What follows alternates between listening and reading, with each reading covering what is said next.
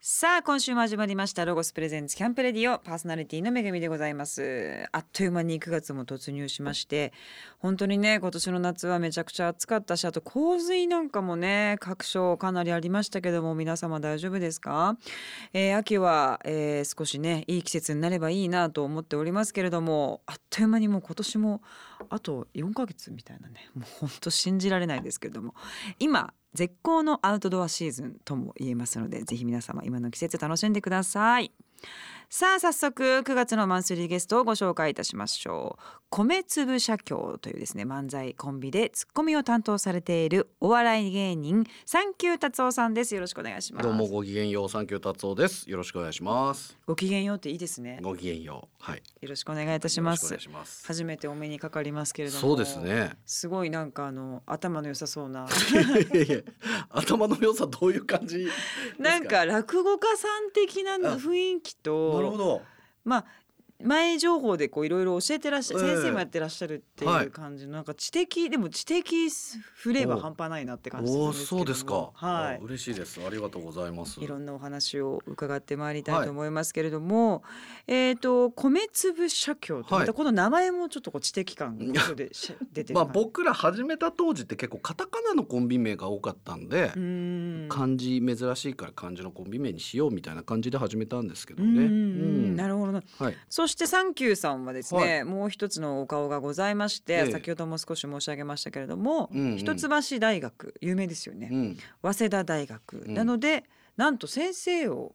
なさっているということなんで非すけれども、常勤講師っていうやつですね。具体的には何を教えてらっしゃるんですかえー一橋ではえ外国人留学生に日本語の文章の書き方を教えたりとうかんわ早稲田では僕専門なんですけど言語学で笑いの授業をやってますね。笑いの授業っていうのははいどういった具体的に内容なんですか、まあ、言語学なんで、うんまああのー台本とかでこういう工夫があるからここが受けるんだよみたいなそういう分析です 。かねここが受ける日本の笑いのポイントここだみたいなそうですあねー特にやっぱボケとツッコミって結構日本かなり特殊進化してる、ううんんそうまあですよ文化なんね、で。確かにまあ、そういうやつのまあ分析の方法とか、まあ、それによってこう言語学にちょっと興味持ってもらえたらなっていうのをやってますね。なるほどね、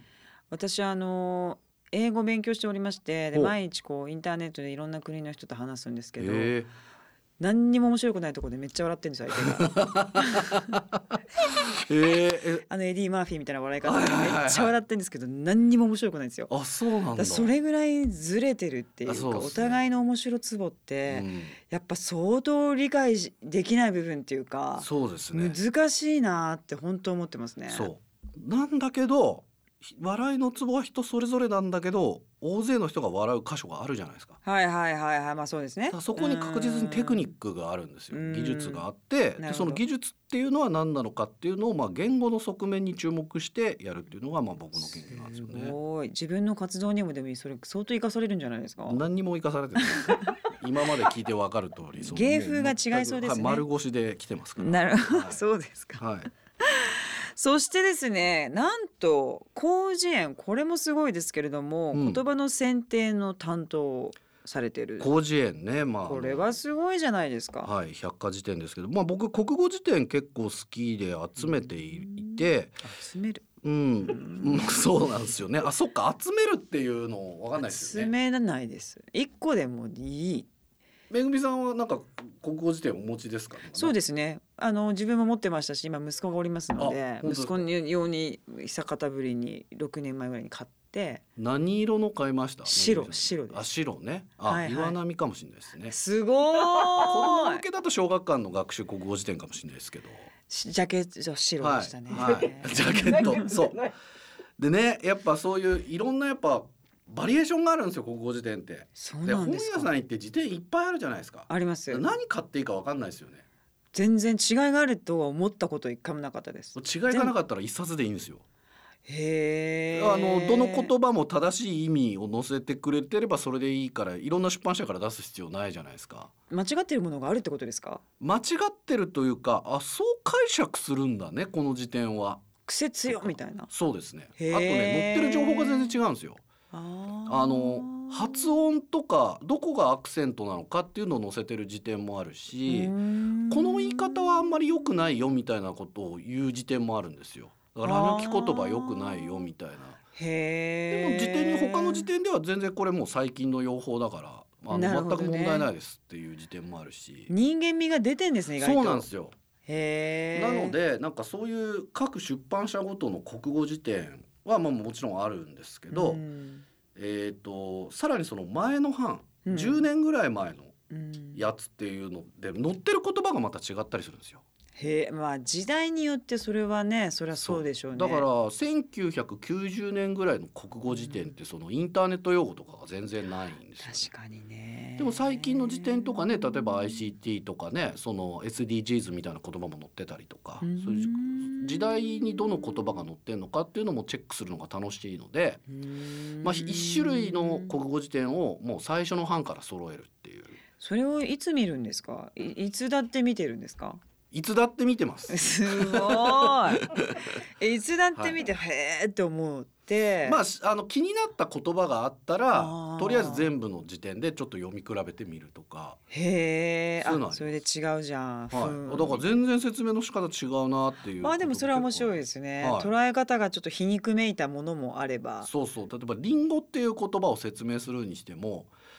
5行ぐらいしかない中でなどんな情報を入れるのかっていう確かに結構出版社によって違うんですよツイッターみたいなもんですねそうなんです集約されているんだだからなんか品種をたくさんとにかく載せるっていう時点もあるしあそう「陸奥」とそか「れ津軽」とか「王林」とかそういうのあるよへえ日本人でリンゴ引く人ってリンゴ知らなくて引いてるわけじゃないよね品種知りたいよねっていう。なるほどとかえっとどの季節の季語なのかっていう情報を入れたりとかあはあ俳句やる人が多分リンゴ引くねっていう。あ親切なんそうだだからなんかこうど何を求めたユーザーに向けて作ってる辞典なのかっていうのが出版社ごとに違うんで、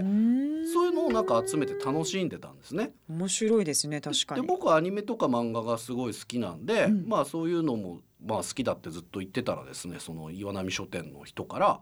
その国語辞典の作り方が分かっていてなおかつアニメや漫画に詳しい人っていうことで、そのサブカルチャー項目っていう項目のまあ言葉の選定をお願いしますっていうふうに言われましてなるほどそれで関わりを持つようになったって感じです。やっぱジャンルによってその担当者が違うわけですよねそうなんですそうな選んですぶ人たちが違うとい百う科事典なんでやっぱ専門家が250人ぐらいは多分携わあーそなってるんですけにねまあそりゃどそうですよね、はい、だから僕はあのボーカロイドとか BL とかそういう言葉の説明入れたりとか面白いやりましたよ。さあいろんなねお話かなり広がりそうな感じしますけれども、今日はいろいろお話伺っていきますその前にですねえっ、とサンキューさんはのい選曲、お好きな曲を今週えー二週にわたってうんかけていきたいと思います、曲紹介お願いしますえーメレンゲで「あのヒーローと僕らについて」という曲です。ロゴスプレゼンツキャンプラジオ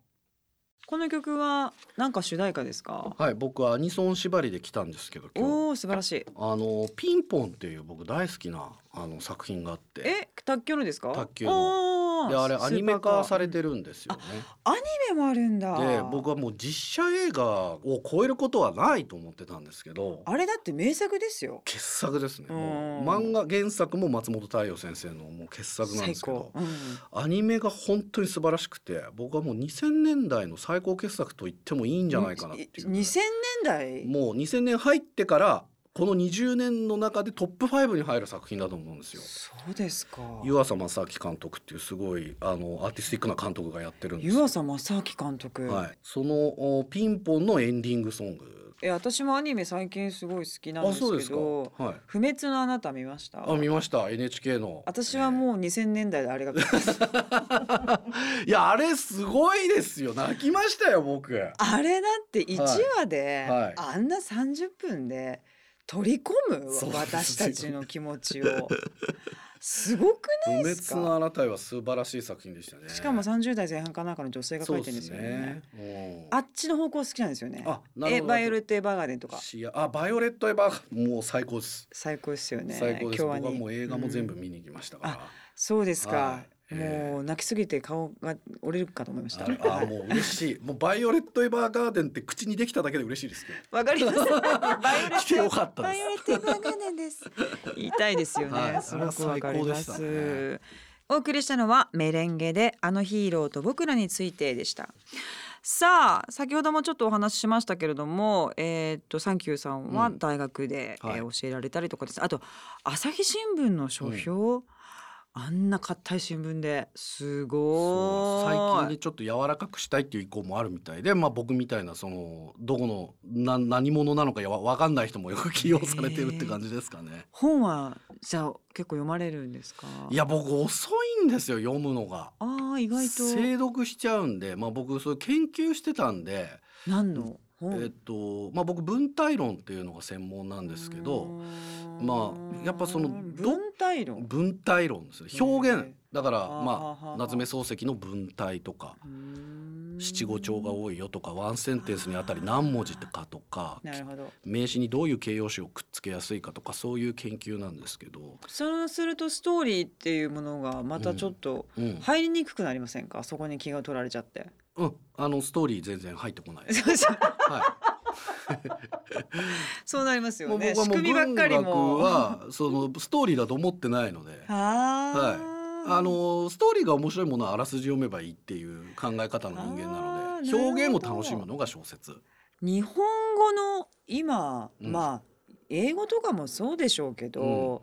時代によってやっぱ使い方うん、流行り言い方みたいなことがあると思いますが、どうです最近の日本人の日本語の使い方とかってどんな感覚をお持ちなんですかあ、もうこれはあの日本語学者全員共通だと思うんですけど、あの興味深いうん観察対象って感じですかね。やっぱ正しいとか、間違ってるとか乱れてるっていう考え方はないです。うーんうそのやっぱじゃあ正しい日本語みたいなものを求めてったらそれこそその平安時代とか奈良時代とかその辺りの日本語が正しいってことになるんで、うーんそのあこの言葉こういう変化の仕方するんだとか、ーんそういうまあ言葉の生き物としてのこう生態を確認できる瞬間に立ち会えてるって感じですうかね。ーん今のでも若い子たちの言葉ってうんどう思います、別にそのいい悪いじゃなくて、はいどういうテンションなんですかあーやっぱコストパフォーマンスが高い。ええあ省エネってことそうですよあ私もそう思います、はいうん、テンション低いですよね、そうですね。うん、ロうん、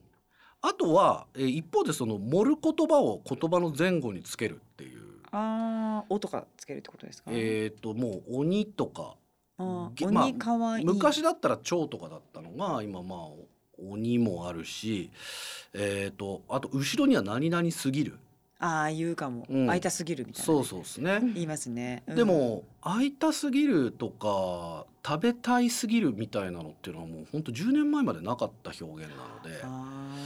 会いたいという動詞に過ぎるがつくとかそういうのはちょっと考えられなかったですねあだかならるほど面白いなこういう表現が出てきたんだみたいこういうものは誰かが言い始めるわけですよねなそう最で初すにそ,、こねからブワーって広がっていくっていうことですよね、だからその同時多発とはいえやっぱ大勢の人のニーズにちゃんと応えてる表現なんですよね、なるほどうーん僕が子供の頃って女性の一人称でうちってあんま東京では聞かなかったんですけどああなるほど最近やっぱ結構使ってるじゃないですかいますねだからやっぱうん私とか自分の名前を言うっていうのがちょっとなんか窮屈ででも僕じゃないはいはいはいっていう時になんかないかなっていう時にうちが出てきたっていうのでみんな飛びついたみたいなのがあると思うんですよ。なるほどねうん、女の子が僕っていうとかあるじゃないですかあ,、あーはいはいはいれもなかなか消えてきましたねそうですよねだから今だともう僕に意味がついちゃって僕っ子とか言われちゃうからやっぱちょっと痛い表現になっちゃってる僕っんですけど子っていうのはどういう意味なんですかえっと一人称が僕の女の子ですねああ、へえうんそれ僕っ子僕の子だけど例えばネットとかだとわしって言ったりとかあだからネットスラングだとちょっとそのなんて言うんだろうな性をジェンダーを超えた表現とか一人称が選択されていくっていうねあー俺とかわしとか女性でも使うじゃないですか。そうですねあの認証がこれだけ多いって日本語の割とこう特徴なんですけどまあそうまか、あね愛以外にたくさんはないじゃないですか。そうですねね。だからなんかその自分がどの認証を選択するかがもう自分の属性をすぐに決定しちゃうからそれに窮屈さを感じてる人がたくさんいるんじゃないかなと思って。なるほどね、うんいろんなものがボーダレスになっそうてこう自分の呼び方すらももうそうなってるそうなっんてでいすうよだのからそはの認証とかの増え方とかも注目してますね、あ面白い表現出てきたなとか思いますね、へえ、さあえっ、とこの後はですね芸人さんとしての側面も、えーおいろいろお話を伺っていきたいと思います曲紹介お願いします、はい、えーファナで愛のシュプリームラゴスプレゼンツキャンプラジオこれはまたアニメの曲ですかはいこれはあの先ほどめぐみさんもおっしゃってた「バイオレット・エヴァーガーデン」といううーアニメを作った京都アニメーションが、はいまあ、事件の後作ったね小林さんちの「メイドラゴン」っていう作品のあオープニングあー曲事件の後にね、はい、なんかちょっとね歌詞も2番の歌詞がちょっと事件をえへーまあ反映してるとのもあるんですけどね。やっぱ京アニはもう景色が素晴らしいです、ね、素晴らしいですねあれは本当に日本でもすごい高技術ですよ、ね、あれはやっぱり京都で技術者をやっぱ囲わないとこうんうできない技術だと思うんで。京都っていうやっぱり文化がそうさせるところもあるんでしょうかいねや多分ね東京のスタジオだと作品ごとにね人材の貸し借りがあるんで技術が蓄積していかないんですよね。なるほどねだからまあその精密機械工場とかが地方にある方がいいのと一緒でやっぱ技術者が同じスタッフ同士でやってるっていうとやっぱ技術が高まってくんですよね。そういうことなんですね、うん着物の制作者とかと同じ職ああ人さんとそうそかういとう同感じじっでてすいう職人と一緒ですね。なるほどね、うんぜひ皆様はいこのアニメもはい見ていただきたいと思いますが、お送りしたのはファナで愛のシュプリームでしたさあそしてですね、うんこのサンキューさんはがい所属されております米粒社協、うんえーこちらは早稲田大学在学中にはい結成されたということまあなんです落か、語研究会の先輩ですあやっねぱ落。語と一緒に。おやりになってたんですねまあやってるというかずっと見て見てる側ですけどね。落語はやらないんですかやらないっすね。やっぱ正座ができないですね。ああそういう 理由そ こ足痛いんだあれが。痛いですよねうんあとねなん見かてる方が楽しいっす落語は。そうですか、うん。まあねあれは表現というかもう一人舞台みたいなあもんでも俳優さんは割と落語に挑戦してすごいいろんなことに気づくって言う言います声優さんとかにもなんか落語やってもらう時があったんですけどそうですか自分の個性と向き合わざるを得なくなるとだへえから自分が何なのかっていうう何者なのかどういう特性がある俳優なのかっていうのと向き合わざるを得なくなるかやってみたいですらねぜひやってくださいへえやれるんですか本あもうなんかあの師匠ご紹介しますんで当ですかもし本気でやるんだったらイベントでやりましょうイベントまあでもそれぐらい本気でやんないと意味ないですもんね、まあまあ人前でやんないとね意反味がない応も込みなんでお客さんと一緒に作っていくもんなんだよ怖いいわめぐみさんにおすすめの落語お題ありますえー、めぐみさんにおすすめの落語女性で女性でまあ女性いっ今ぱいのこの年齢であでもね僕は紙入れっていうお話やってもらいたいですね紙入れ紙入れまあ昔でいうちょっとお財布みたいなやつなんですけど、へあえのある旦那さんが、はいまあ、出張行ってる時にその奥さんが、あその町内の若い人とちょっと不倫をしてるんですよ。私最近よく不倫のなんかやってくれって言われてるからなんかみんなそう思ってんですかねただそはいのあのあい男若い男の方が旦那からもらったその紙で財布をまあもらってるんですけど、はあはああの予定より早く帰ってきちゃっておーですぐにこう。ね逃げなきゃいけないっていう時に紙入れをその場に置き忘れて出てっちゃうんですよ。で男の方があれうどうしたらいいんだろうあれあのあうのわ旦那にバレてるかなバレてないかなっていうのをずっと悩んで。はあ面白でい。翌日わざわざそこに行って紙入れがあるかどうかっていうのを確認しに行くっていう話なんですよ。へえ。これ3人のい。思惑が全部違うんであーなるほど割とこう言ってるることと心で思ってることも全部違うほど面し白い。男もいて女もいてさらにその立場が違うその真男の若い男性も出てきたりするんで駆へえ。結構立体的な話面白いですね。け引きがあって面白いと思どなたの紙入れがう。いやーこれはまあでもひ人によっても全く演出が違うんですよ。演出家っていうのがやっぱいるんですか。えっ、ともう演者本人が演出家なんです。そっか。だから自分と向き合うのか。はい、だかならるもほどう主演脚本演出監督全部自分なんですごい。ここにこういうセリフちょっと加えてみようとかうーんだから例えばこの紙入れの女性も全部を分かってってやってる人なのかちょっと可愛い感じなのか、うんあるいは旦那はもう何にも気づいてないただのアホ旦那なのか全てを知っている旦那なのかによってもう全然話の印象が変わるんですよね。なるほどね、その思惑考えていることがそれぞれ違うんですねそうそうそう皆様の表現によって、はいへえ面白いそれをねお客さんだといろんな師匠方の紙入れをこう見られるんで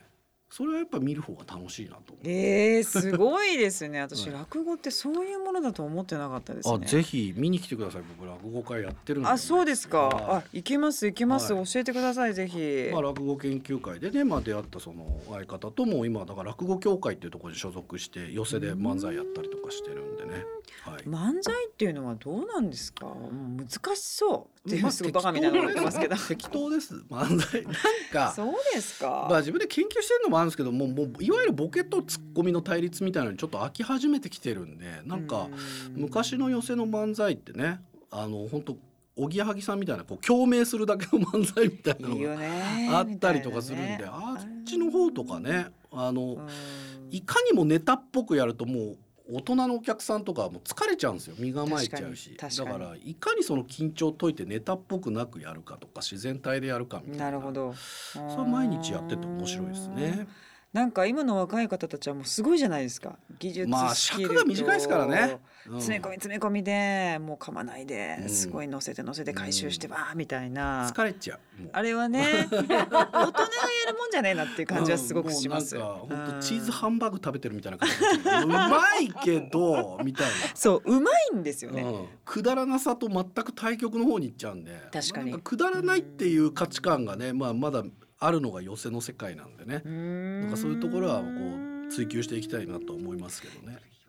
さあここでまた一曲曲を聴いていきたいと思います曲紹介お願いしますえーラマでファンタジーという曲です。ラゴスプレゼンツキャンプラジオ。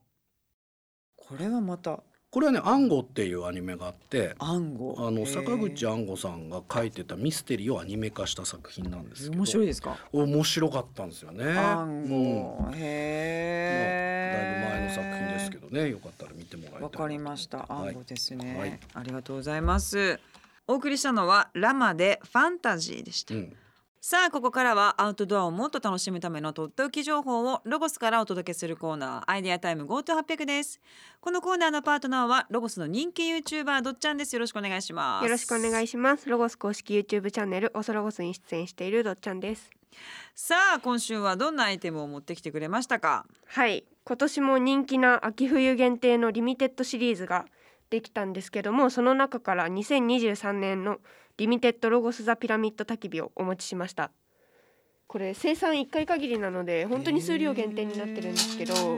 まあロゴス大好きな人のマニアにとってはたまらないこへのえ収納袋からもう限定カラーのカーキ色うん普段はこれブラックなんですけどもももうパッと見限定感があって一番注目ポイントがこの土台部分のゴールドはあかっこいいねそうなんですでこれも30秒で組み立てできるので今ちょっとパッと組み立てますね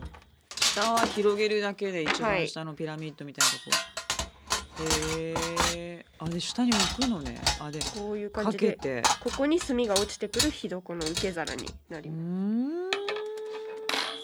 すんサイズもちょうどいいねそうですね家でもこ M サれイズでこんな感じへでえ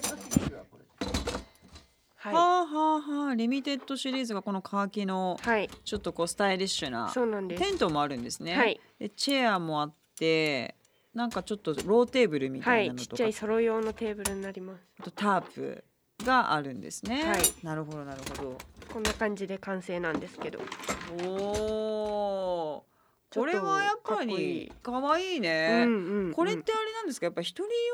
一人用ってことではないのか。二なん人かで一人だとちょっと大きいかもしれないですそっかもっとちっちゃいのが一個あるんあでーコンパクトそうだよねっていうじゃあこれにお鍋とかうんがうんダチョウ分的なのでもいいし、もちろん網をつけて、うんその上で何か焼くでもいいし。数量限定ということですので数量限ねぜひ皆様チェックしていただきたいですねこれはもうすごい昔からあるはい定番の定ア番ですイテムの色の色張りチチェンジはいェンジということですよね。サイズは約35センチから36センチ正方形の火の粉があって約22センチの高さで焚き火を楽しめます下には灰の受け皿がついておりますので掃除も簡単ですあ上には串焼きプレートがついておりますのでこちらも合わせてお使いください串出しにしたお魚やお肉を焼くことができます別売りで網も売っております網を乗せれば先ほども言いましたバーベキューも楽しめるということですねはいでいろんなね先ほど申し上げましたタープとかチェアとかローテーブルとかもありますのでチェックしてください、2023年リミテッドロゴスザピラミッド焚き火限定商品でございます皆様ぜひチェックしてくださいどっちありがとうございましたありがとうございました詳しくは番組ホームページや店頭でチェックしてくださいアドレスはキャンプレディオ .jp キャンプレディオ .jp ですさあここで一曲かけたいと思います男組でタイムゾーンロゴスプレゼンツキャンプラジオお送りしたのは男組でタイムゾーンでしたさあ9月のマンスリーゲストは漫才コンビ米粒社協のサンキュー達夫さんをお迎えしておりますあ、サンキューさんは連載もたくさんおやりになっているということで、どうういう連載全部もちろんあれですかかかってあることが違うということですねそうですねまあでもうんなんだろう書評うーんもあるし、朝日新聞ではそうですよね朝日新聞とねあと婦人公論でも書評をやってるんですよ、婦ね、人婦人公公カチコチのやつばっかりやってます ねすごいじゃないです知的、えーあとは「週刊現代」っていう雑誌はいで、はいはい昔のテレビとかテレビドラマのあ話をちょっと書いたりとか昔のテレビ面白そうせんなんか今週は1991年ですとかっていうのへでーちょうど1991年の今の時期どんな番組やってたかみたいなのを振り返るっていうえバラエティドラバラエティもですか、まあでバラエティもドラマも全部なんかいろい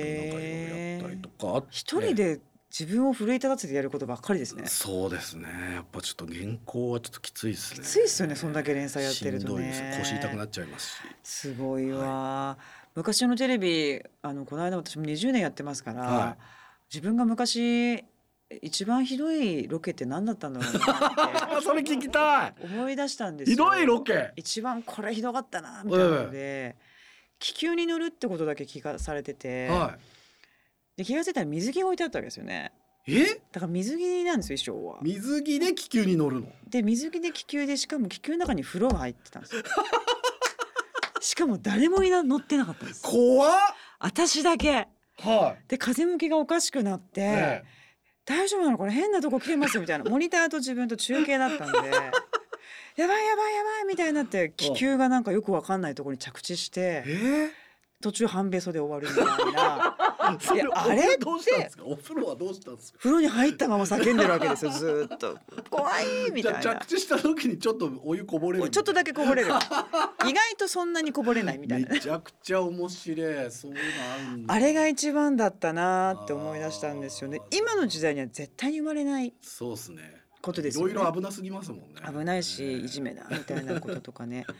そうなんですそういう意味ではやっぱテレビも随分変化変化しましたね。してますよねルールが変わってますからね。いやもうスポそうでーツすとか一緒。ルールが変わってるから。ルールっていうのは明確に変わっあのなんていうんですか言葉にこダメだよみたいなものうがんちゃんと法律化されて変わってるってことでいすか、やいやもう緩やかにニ自ュアン粛しスていってるっていう。ああ、はいなるほどね、もうそこも含めてまあでもまあルー新しいルールの中で何をやっていくかっていうのを見せるものなんだろうなと思うんですけどね。サンキューさんはいつの時代のテレビバラエティが好きでしたかいやーやっぱ80年代90年代ぐらいですかうーね。ん一番見てた頃ってやっぱそうだと思うんですよね。 80年代ってことはドリフとかまあドリフひょうきん族ひょうきん族かはなるほど、い。まあ元気が出るるテレビ、元テレね、そうですね、まあお笑いウルトラクイズ。そうかやっのぱた辺けでしすよさんのね。大砲から人が吹っ飛んでるとか いやねもうやっぱああいうことですよもうね高田純次さんとか本当神様だと思ってたんで。わかります当時 いや本当そうですよね打率十割だなこの人ってずっと思ってたんで。わかりますはそしてうん本、い。うん本もね、うんまあ最近本離れしてるだなんだでみんな言ってますけれども、はいどういう感覚で本を書く、あの読むんですかあの選ぶんですかまあでもこれは僕実実用書というかその小説以外ってことになるとあなんかこういう切り口であのこのテーマを料理する本があったのかっていう楽しみ方ですかね。だからもう例えばもう夏目漱石関連本なんて毎年ものすごい出てるわけですよ。よだけど例えば漱石がどんな音楽好きだったのかだけを集めた本とか面白い面白いじゃないですか。面白いですねそういうやつです。その切り口。やっぱこれから切り口だなと思いますね。企画力ですね、はいだ文章をうまく書くっていうコツっていうのはじゃあ別にないでいいんですかね、うん、上手に書こうと思わない方がいいと思いますよ。そうですかそのこれね、あの学生とかにも一番最初にやってもらうんですけど、はいあの今自分が思ってることをそのまま出すっていうのが一番難しいんですよ。難しいですだから喋りでも難しいもんそうなんですよね。んあの例えば悔しかったことっていうのを書いてくださいっていう具体的に書きましょうんで何が悔しかったのかで人はねなんか嬉しかったこととかはすぐ忘れるんですけど悔しかったことはね絶対忘れてないんで具体的に書けるんですよ。本当そうですねでその悔しいっていう感情を悔しいっていう言葉を使わずに、うん読んだ人と共有できるように書いてみるっていう難しいこれ結構難しいんですよ。すごい難しいだからどういう状況で何が起こって自分がどう思ったかっていうのをうんまあ書いてもらうんだけどそのありのまま自分で表現してみるっていうことすら結構できなくてそれってやっぱりね文章はじゃあ例えば最初に結論書いてなぜかというとっていうふうに書きましょうみたいな文系で教育したりとかするんでん自分の気持ちが見えなくなってるんですよ。うん完全に見失ってますねそうどうだから思われたいみたいな自分が何なのか分かんなくなっちゃうとか、そういう人が多いんででもう大学最後のチャンスなんでね大学でそういうのはちょっとやってもらってますけどねなんか筑紫哲也さんって何十年もニュース番組やってたじゃん、やっあてれましたね23でしたっけじゃ「なニュくーてス3ですね最終回見ました最終回見ましたあの時に僕は自分の思ったこと一回も言えたことがないって言ったんですよだから言葉って そういうもんなんだなってあの時思ったんですよねあーなるほどまあ尺と生ねうん限られてる生放送だし、はい言えてないんだそう何ですね十年あんだけ日々毎日や多って事総論とか喋ってたのに一回も言えなかったって言ってましうたんだからそういうものなんですねうん伝わらない伝えられないんですうんねさあいろんなお話伺ってまいりましたけれども、えーそろそろお別れのお時間になってきましたえっ、とサンキューさんの公式ホームページツイッター SNS などでですね、うんまあたくさん連載やえーいろんな活動をチェックしていただけたらと思います来週もいろんなお話を、えー伺っていきたいと思いますどうもありがとうございあまりしがとうたございますごきげんよう9月の2日から秋セットが数量限定で発売中です全国のロゴスショップでは全18アイテムを順次販売していきます寝袋のお得な2個セットやテントとマットがセットになったものなど秋冬キャンプにぴったりなセットが盛りだくさんです店舗により取り扱いセットが異なりますので詳しくはお近くの店舗にお問い合わせください見て触って試せるイベントデカロゴスが9月10日から12日の3日間全国のロゴスショップで開催されます普段は見ることができない大型アイテムを実際に試せる楽しいイベントですスタッフによる丁寧なレクチャーを受けながらテントの設営や撤収を体験し練習してみてください自分に合ったテントが見つかればキャンプにも安心して臨めアウトドアを思いっきり楽しめますぜひお近くの店舗に遊びに来てくださいこの番組の過去の放送はラジオ日経番組ホームページのポッドキャストから聞くことができます www.radionickei.jp スラッシュキャンプレディオにアクセスしてくださいロゴスプレゼンツキャンプレディオパーソナリティはめぐみでした